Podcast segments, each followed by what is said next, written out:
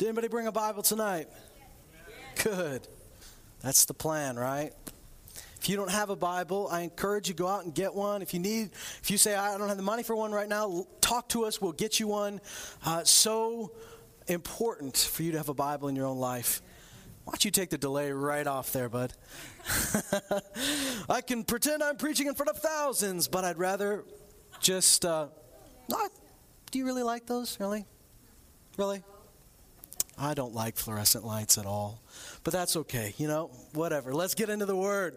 I want you to open your Bibles to Second Corinthians chapter 5. And we're going to hear what God has to say. Um, and that's a good thing. As you know, if you've been here for a little bit, you know that we've been going through the book of Second Corinthians on Wednesday nights, and it's been exciting for me. I hope it has been for you as well. Um, and you see a little bit of heart behind uh, the relationship between a minister and, and the people he's ministering to. And, and uh, you see the heart of an apostle, you see the heart of a pastor. And uh, it's a good thing.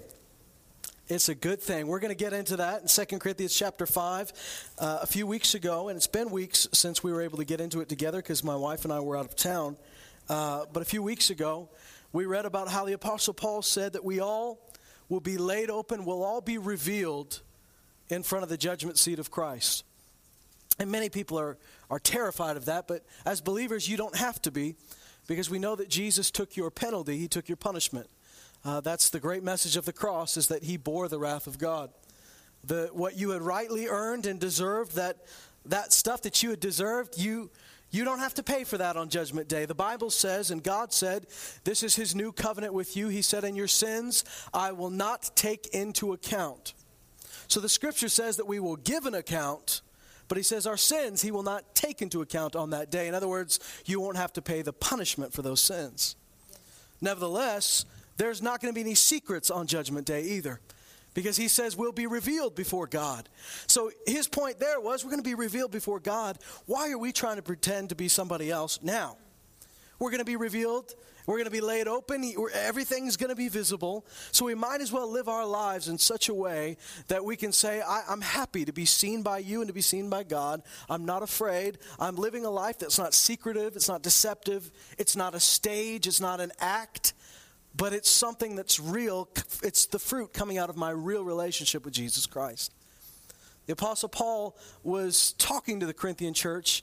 Um, on many times based on the fact that they had uh, some apostles come along that were kind of flashy and uh, had letters that commended them and, and really made them seem pretty big and pretty important. And when the Corinthian church said, Well, Paul, where are your letters? He turns around and says, Well, we don't have any fancy letters. We don't think we need them. But he says, If you need a letter, you're our letter. Because the fruit of real ministry the fruit of real ministry is not that you have a good highlight reel. The fruit of real ministry is not how many books you've sold. The fruit of real ministry is not how much you make. The fruit of real ministry are those lives that have been affected by God working through you to do what you could not do. The fruit of real ministry, you should be able to say, Look at them, they're my letter. Known and read by all men. And then he says, Since we're open before God, he says, It's not a problem for me to be open in front of you. And I hope that as we're made uncovered in the sight of God, that I'm also uncovered in your own consciences. What he's saying by that is, as an apostle, go ahead and look at me. And look, what you see is what you get. I'm not trying to be something else. If, if I'm who I am before God, I'm pretty happy to be who I am in front of you. And he goes on and he says, because he has come under some criticism, he's got some explanation here. In 2 Corinthians 5, and we're going to start reading in verse 11, and, and I referred to this earlier. We're going to start reading there, kind of overlapping on what we've read a few weeks ago. He says, Therefore, knowing the fear of the Lord, we persuade men, but we are made manifest to God, which means we're uncovered. We're revealed to God. There's nothing hidden from Him. He says, Because we're uncovered to God, I hope that we are made manifest in your consciences, which means I hope you can look at us and you judge us. What you see is what you get. I hope that you can look and see there's a life that I can follow. Then he says this in, in verse 12. He says, We're not again commending ourselves to you, but we're giving you an occasion to be proud of us, so that you will have an answer for those who take pride in appearance and not in heart. This church had had tons of flashy people come through. He said, and, and he was kind of revealing them for what they were real big on the flash, but not real big on the substance. And he says, I want you to take pride not in the flash, not in the show. I want you to take pride in somebody who sold out to God and is genuine and sincere in front of you. And then he says this in verse 13 For if we are beside ourselves, now that is the New American Standards, nice, calm, collected, sophisticated way to say, if we seem crazy. If we seem crazy, because well, come on, guys, we don't say that anymore. You don't walk down the street and say, that man is beside himself. That's not something you say. That'd be a real nice way of saying, you are just nuts. And he says, if we seem crazy to you, it's for God. And if we're of sound mind, it's for you. And that's such a huge statement because you've got to realize that anybody that's called, and that includes you, anybody that's called by God is going to seem absolutely bonkers insane to a lot of other people. And here's the reason. Here's why you'll seem insane. Read the next verse. He says in verse 14, For the love of Christ controls us. When the love of Christ controls you, you seem wacky to everybody else because other people are controlled by other things. Primarily, not by the love of Christ, not by the love of others, but the love of self. What's the love of Christ? It doesn't just mean that you have love for Christ, but it means that you have His love in you, right? And what is the love of Christ? The scripture says, Love one another as Christ has loved you and gave Himself up for you as an offering and a sacrifice to God. The love of Christ is not just a, well, you know, I'll send them a card every now and then. I'll send them a Facebook message saying, I'm thinking of you. I feel warm fuzzies every time you come to my mind. I wrote a song for you. I forgot it, but I wrote it. I mean, these are things that, that you know, they kind of, you know, when you see somebody and you say, oh, I miss you and uh, you haven't seen them for three years, but you say, I've really missed you. I've thought about you from time to time. It doesn't mean a whole lot to them, does it? Because if you miss me so much, why didn't you call me? Or why didn't you write me a letter or something? Why didn't you come see me? I just live 20 minutes away. The love of Christ is so much deeper and so much bigger. The love of Christ is not simply a warm, fuzzy feeling. The war- love of Christ is not simply being happy uh, to know somebody or even to see someone. But the love of Christ causes you to lay yourself down for someone else. The love of Christ sends you into the traffic instead of away from it. The love of Christ sends you into the gunfire instead of the opposite direction. The love of Christ, he says, does not just influence us, doesn't just inspire us, it controls us. It controls us. So we might seem a little crazy because we're not being controlled by what everybody else is being controlled by. You know, in Ephesians, when it says that the world, it says, You formerly walked as the rest of the world did. And he, he talks about how the world is walking on a path. It says, according to the course of this world, which means the rest of the world is on a path. And he says that path is according to the prince and the power of the air. That's another fancy way of saying Satan himself. There's a path laid out that God didn't lay out. It's in fact laid out by the other guy. I shouldn't say the other guy because Satan and God are not on the same level. But it's a path laid out by the wrong team, and the rest of the world is following it. And he says, But that's not the path that you're on. You've been rescued from darkness and you've been brought into light. And so now that we're controlled by the love of Christ, we might seem a little bit nuts, a little bit crazy. He says, If we're crazy, it's for God. If we seem crazy, it's for God. He says, if we're ever a seem of sound mind, we're doing that for you so that you'd hear this message, so that you'd get it. Everything we do is so that the gospel will reach you, affect you, and change you because it's the love that controls them. You know, you can't be an effective minister. Whether you're a minister behind a pulpit or whether you're a minister at your job, you can't be an effective minister without having love. Just doesn't work. Have you ever felt like You knew you were supposed to, as a Christian, you were supposed to tell people about Jesus. You were supposed to spread the gospel, but you just hated doing it. And maybe you don't have to admit it in front of everybody here, but I think we've all been at those places where we felt like we should, but there was no drive in us to do it. We felt like, you know, I know as a believer that's the right thing to do, and I know that when I get to church and they ask me, Have I been telling people? I want to have an answer. But you know what changes everything? Is when you actually love the people around you. Because when you really love them, you sharing the gospel with them is not about your reward, not about the stars on your chart. But you sharing the gospel with them is the fact that you love them enough to tell them the truth. You love them enough to want them to have the same life that you have.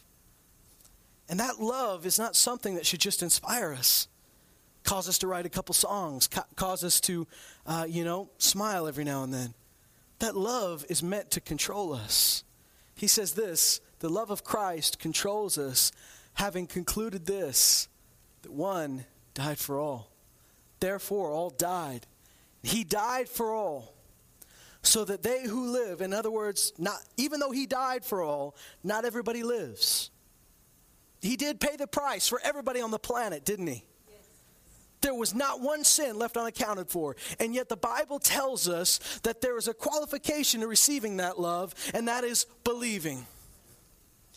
You had to believe. In, in John chapter 1, it says that all who believed on him, he gave them the right to be called the children of God. And unfortunately, even though he paid the price for everybody, not everybody receives the gift. And it is a gift and it's free. Not everybody steps into it. But those that do, those that are alive, they that live might no longer live for themselves. Now, the first time you hear that, it might sound like a hard challenge. I can't live for myself anymore. But I tell you, it's good news. Because when you got born again, you became part of a family. And you got a father. And you got a father that cares deeply about you. And you know, you might say, I'm not allowed to live for myself anymore, and that's true, but I'm going to tell you, you don't have to live for yourself anymore. You know, an orphan who's on the street and has nobody taking care of them, they have to think selfishly, don't they? Because if they don't take care of themselves, no one else will, right? In fact, some of those people might seem pretty selfish to everybody else, but they're just trying to survive. But the good news is, when you got born again, Jesus said, I will not leave you as orphans. You have a father that takes care of you. He instructed his followers. He says, Stop worrying about what you're going to wear, stop worrying about what you're going to eat. For you have a father that takes care of you, and he knows what you need. And if you'll seek his kingdom and his righteousness, all these things will be added to you. He says he even takes care of the birds, he takes care of the flowers. And how much more? He says, You're much more valuable than these. How much more will he take care of you? So when we hear this, you don't live for yourself anymore. The first time you hear that, you go, Oh no. But I'm going to tell you, you don't have to. You've got a father that can take care of you. Seek his kingdom, his righteousness. He takes care of the other stuff. It says, We might no longer live for themselves, but for him who died and rose again on their behalf. Therefore, from now on, we recognize no one according to the flesh, even though we know, have known Christ according to the flesh. Yet now we know him in this way no longer. Therefore, if anyone is in Christ, he's a new creature. The old things have passed away. Behold, new things have come. We're going to talk more about that next week, but for right now, let's just focus on that that thought of being beside ourselves, of being controlled by something, that may sound like a big risk in your life. We spend a lot of our life trying to seem normal to the rest of the world. And the rest of the world's trying to do it as well. Everybody's really spending a, a great amount of energy not to seem weird to everybody. And I thought that might have ended in high school, but it didn't. It just keeps going. And then you have a child, and you have no chance to seem normal to anybody because in the restaurant, he doesn't know what inside voice means yet. Maybe this is just my experience in the past couple weeks. But you know how it's how it is. We spend so much time concerned about people and what they think of us. And really, this chapter keeps harping on more than one topic, but, but one thing in particular. He says, We're not trying to prove ourselves to you, we're not trying to appear a certain way. We really, the only one we're really trying to please is Him. Here's the other thing because you could just try, be trying to please God. And because you're trying to please God, you're trying to reach people because you want to please Him. But that in itself and by itself was going to be ineffective. Because all that's going to be is you with your work and your effort trying to do something you can't do on your own. But if you really let God fill you with that love, it's not hard. I mean, there are certain things certainly aren't easy. But you don't have to struggle to make yourself want to reach somebody. You don't have to struggle to make yourself think about other people. It's natural to you when you let that love come into your life. You let that love take over. It will seem unnatural to everyone else because the love of Christ makes no sense to anyone. We've talked about this before, but you think about what love in the world means. I mean, love to everybody else has a lot to do with your reaction to other people and other things, right? Come on, the reason you love that chocolate bar. Now, I don't know if you really love it, but we use the word love, right? I love this chocolate bar. I love this. I love this song. I love all this. And what are we saying? We're saying it makes me feel a certain way, and my response to that delicious chocolate bar, my response to that amazing song is I, I, appreciate it, I've got love for it. And most of the time, if we were to go and interview people on the street and say, Are you two married? Yeah, we're married. Do you love each other? Yeah, I love each other. Okay, why do you love each other?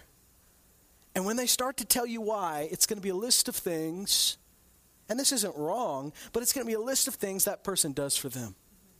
This is how they make me feel. This is what they do for me that no one else does for me.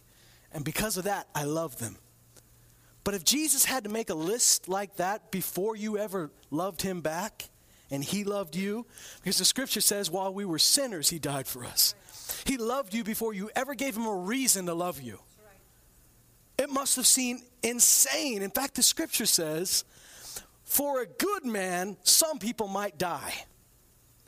I mean, it's pretty far out thought, right? There are heroes, there are people we like, but even that's far out to say, I'd give my life for that person. But it says, for a good man, somebody might die for a, a nice guy. But he says, Christ proved his love for us, that while we were yet sinners, he died for us. Isn't that an amazing thought? We never, we, I mean, when he died for you, when he demonstrated his love for you, you gave him no reason to like you. I know you, I'm not trying to attack your self esteem tonight. You're like, well, all right. I'm not one of those people that's going to tell you you're just a dirty, stinking worm and you're just lucky that he doesn't dangle you over the flames of hell. That's not what I'm saying. But I am telling you that we didn't give him any reasons to like us or love us. And he, he loved us. The, it, the love that we have for him now is a response to the love he gave us. It says in 1 John, we love because he first loved us. It says, this is love, not that we loved God, but that he loved us and sent his son as an atoning sacrifice for our sins. So this is the, this is the gospel, not that you loved God, but that he loved you. And so when the love of Christ controls us, it's different than another kind of love. It's that love that makes no sense, and you find yourself loving people that are unlovable. I've used this illustration many times, so please forgive me if you've heard it before. But I've noticed in movies and tales of morality, when you're going through school, they like to show you a lot of movies and cartoons or whatever that kind of brings about this basic point that there's a nerd or a total dweeb, just a loser, just a just a wet rag of nothing, you know. And and and and there's the cool people, and you know they they treat them badly. And there's that one cool person doesn't feel quite right, and they befriend this just total waste of space. And they befriend this person, and all of a sudden they find out that this person's got a talent or a skill or something, a, a rich dad, something that makes them amazing And the message is befriend the losers because you never know if you polish it off what kind of nugget of gold you may find. And then you get out in the real world and you try to put that into action, but you find out most of the people that have been rejected all their life, that starts to have an effect on them. And it has such an effect that you reject someone long enough and they turn out, it, it kind of affects their personality. And sometimes they're not going to like you back. You know, the first time you see one of those movies as a high schooler, junior high, and you're like, yeah. Or, you know, I remember I grew up in a youth group. So what would happen is you'd get fired up on a Wednesday night. I'm going to go love the unlovable. And you go and you find a total, total, in your mind, somebody that doesn't deserve love. But of course, if you were thinking like God thinks, of course they deserve love. But you go find somebody that's just nobody likes. And you befriend them and you're waiting. It's been a week. This person has no special talents that I can see. Their dad's not rich. They can't sing, which in a lot of these movies, it turns out they can sing. What about if they got a makeover? Because some of these movies, they get a total makeover, and wow, you know, there it is. Take your glasses. Oh my goodness, you took your glasses off. Wow. Now that didn't work either. Well, maybe it turns out that they've got a heart of gold. You know, all this time being by themselves, they've read poetry, they've just turned into a very loving person. No, turns out they really are mad at the world. Well, maybe we'll have these, you know, maybe maybe it'll be like those movies where we go off and they've got a secret treehouse and, and we'll find out that we can make great conversation and they're very interesting. No, the reason that they've been left all alone is because they really can't make a good conversation. And, and, and you know what? They don't really like you as much as you think that they should like you. Why don't you like me? I'm the superhero. I'm the cool person that has befriended you. You should appreciate that.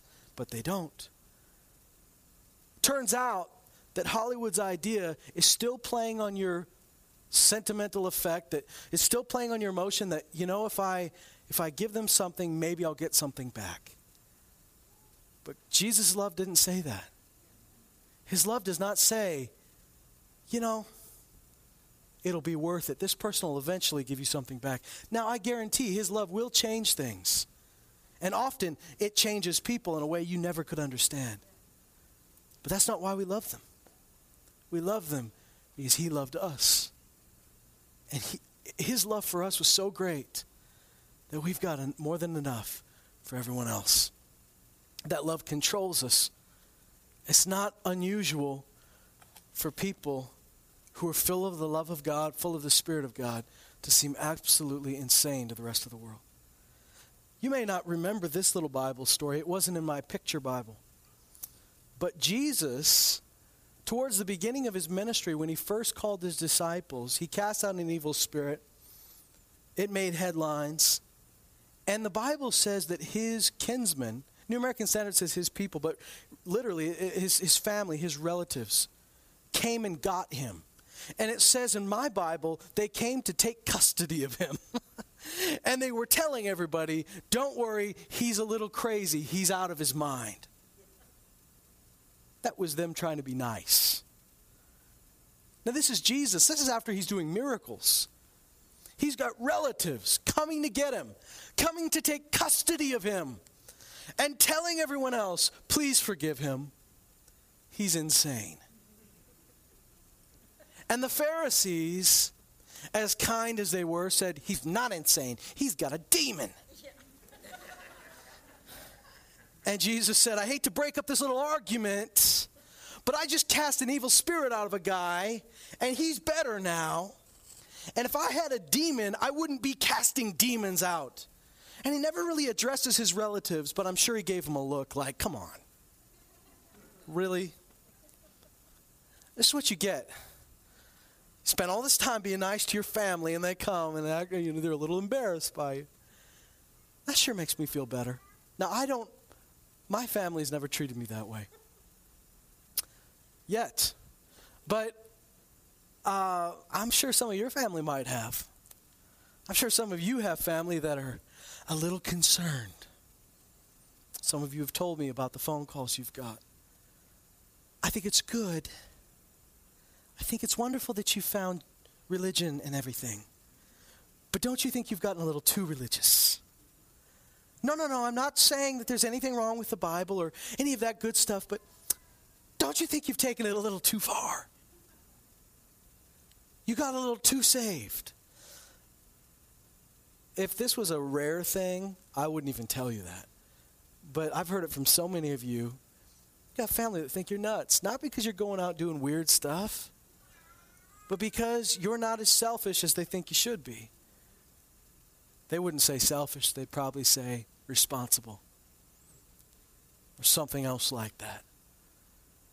But it sure makes me feel better to know that even Jesus' family thought he was insane. His family. Did you know we, we love the book of James, don't we? We love well, we love all the books, but we, we think James such a great guy. But do you know James, the brother of Jesus, didn't really believe in Jesus till the best I can tell after Jesus rose from the dead. Because the scripture says in the Gospels that there was another time when they came to visit him at a meeting, and it said his brothers even didn't believe in him. Even his brothers.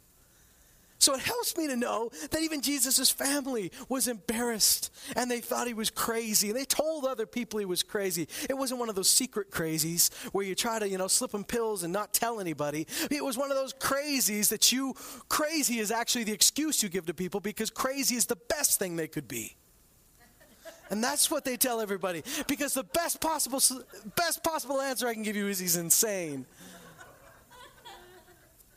Please don't, don't hurt him. He's always been the weirdo in the family. The story of his origin is a little murky. He and his disciples don't wash their hands, and you might say, What, were they born in a barn? Turns out he was. Then later, the apostles come along and they seemed concerned at times what people might think of them. But when they're filled with the Holy Spirit, they're also filled with that love of God. And it causes them to do things they never would do before. You recall Peter and John. Jesus used them to heal that man who'd been lame for so long, sitting at the gate called Beautiful. He's, walking and leaping and praising God. And naturally, because there's a miracle, because there's a man that never could walk before, the logical thing is to put the people on trial that, that helped him get better. They put, they put him on trial and they, they say, We can't deny a miracle's happened. Which kind of means if we could, we would. I mean, they had put a cover up to, to a resurrection. I'm, if they could cover it up, they would. But everybody knew this guy, and he, he's better now. So they say, all we can do is tell you never to use that name again. And they threaten them. I mean, they've been beaten. They've been threatened with death. They say, never use that name, never teach in that name again. And Peter's response is, we can't help but talk about the things we've seen and heard. Now, why? Why do you think that Peter and the apostles couldn't help it? Do you think it was because when you see something so out there, you have to tell somebody, and you just have to, uh, you just have to blurt it out? I think that only goes so far, right?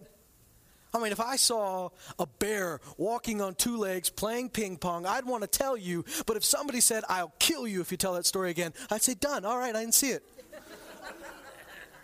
I don't need to tell that story. There are other stories to tell.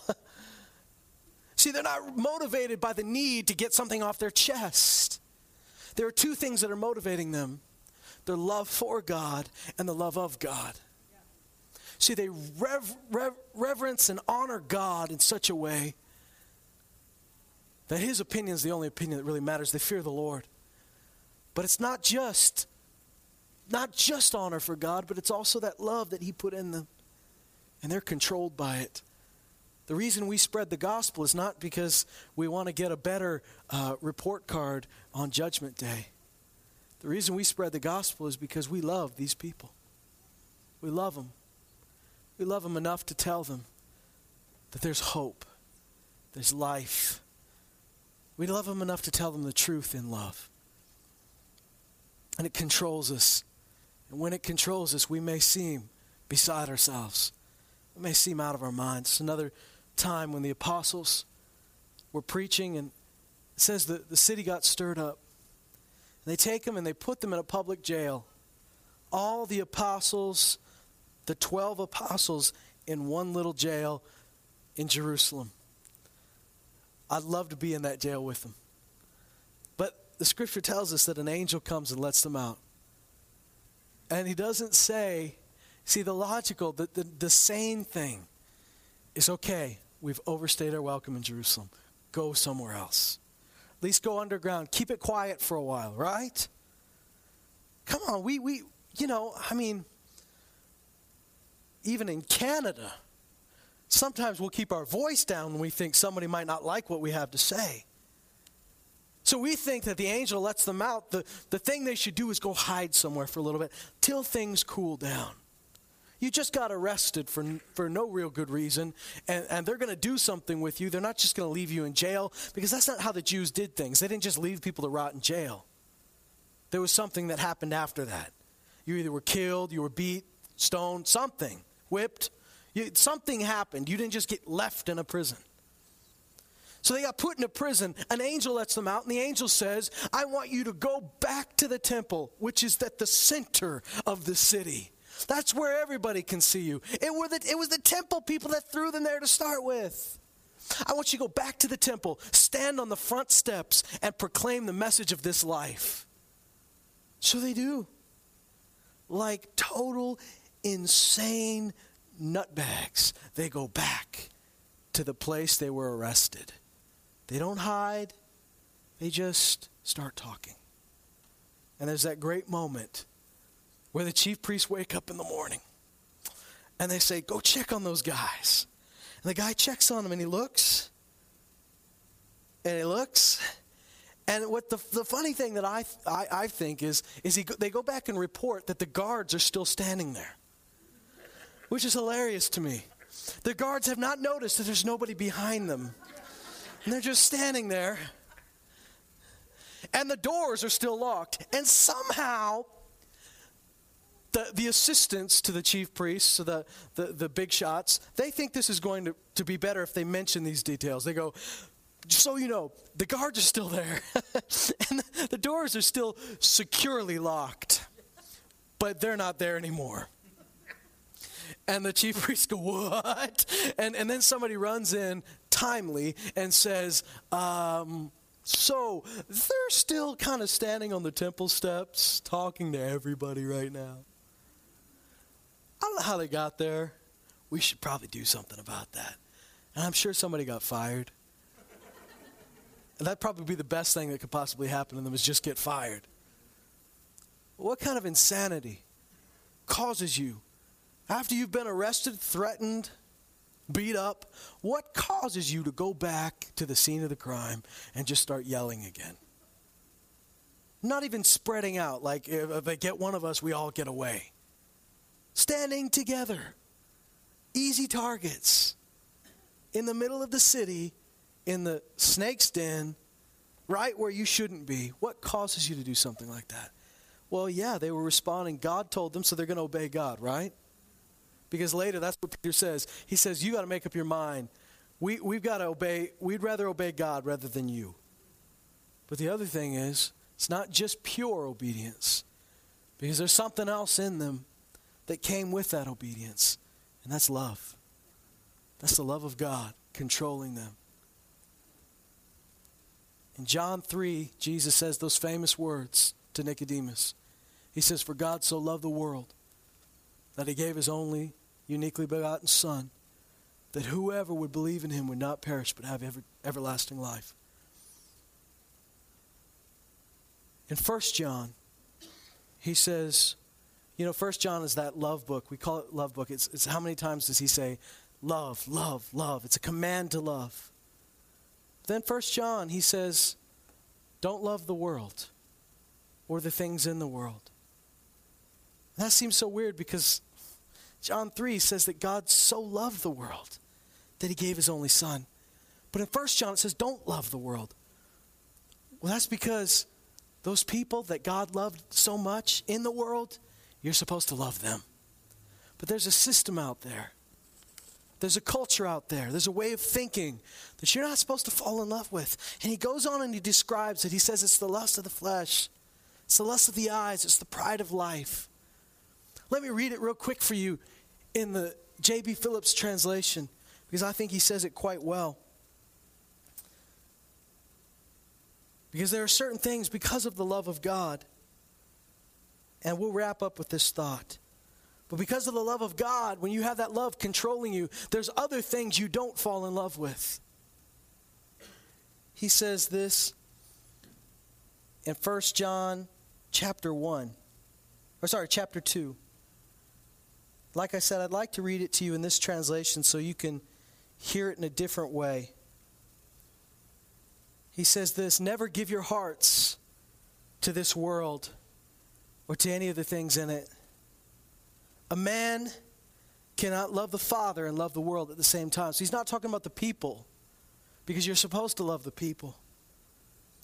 But those things that you'd fall in love with, the, the fame, the selfish things everyone else falls in love with, he says this for the whole world system, it's based on men's desires, their greedy ambitions, and the glamour of all that they think splendid is not derived from the Father at all, but from the world itself. And the world and all its passionate desires will one day disappear. But the man who is following God's will is part of the permanent and cannot die. In my translation, it says, a man, it says, if you, if you love the world, you, you don't, the love of the Father is not in you. And I say that to say this. We're controlled by the love of Christ.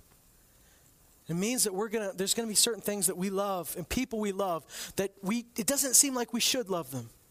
And there's other things because we have the love of the Father in us that we don't love. That we stay that we just we're just not driven by the same motives as everyone else. Because the world is driven by the, those selfish motives. They, the, I mean, those things that get them a little further up the ladder, things that get them a little bit further in life. But the people of God realize that that's all temporary. And we're part of the permanent. We're not part of the temporary. We're part of something far more permanent. We have eternal life. It's not just about what's going on right now. And when you start thinking that way, your goals are different than everyone else around you right? Your goals are different. Your hopes are different. Your dreams are different. You, I mean, you start reacting differently because you're not driven by the same desire as everyone else. I'm driven by the love of Christ. And the love of Christ does not require me to chase the same little balloons that you're chasing. The love of Christ is driving me, is compelling me to be like Jesus. And if Jesus seemed insane, I'm okay with seeming insane. Paul says, We're a little insane for him, and we're of sound mind for you. He says in Romans, I do everything. Everything in my life is for the sake of the gospel. He said, I'll do anything. I, will become anyone to anybody. I'll become all things to all men, so that by any means, any means, I might reach some. And there's nothing more important than that. You know, the reason I'm standing here is not because I, I like to hear my own voice. I really don't. The reason I'm standing here is because the love of God put me here. I'm here because of the love of Jesus, because He loved me and because I love you. And that should be the same motivation why you get up every day. When that's your motivation, you're going to seem a little different than everyone else because there's paths that they'll take that seem logical. You know, when you're offered a promotion at work, hey, maybe it was God that made that promotion happen, but maybe it wasn't. You're going to seek God. You're going to ask Him, is that promotion something I'm supposed to take? And there's going to be times where you don't take it, and it seems like it's so logical. Make more money, better, better hours. It's a better job. Why don't you take that? And all you can say is, I'm just following the will of the Father. And that seems insane, but it's the way to life. And there's going to be other times where you don't, there's no way on earth that you'd ever get that promotion. And if God wants you there, He opens doors that nobody can shut. He'll put you there. We don't live for the same things. The love of Christ controls us. Now, may I say this? I think it's, it's a healthy thing spiritually for us to analyze our own hearts, for us to examine ourselves every now and then. And every time you pray for somebody, I want you to ask yourself Am I praying for them because I told them I'd pray for them, that's a good thing. Am I, am I praying for somebody because it's the right thing to do? That's not a bad thing. But would you stop and take a moment and say, God, would you give me a love for that person?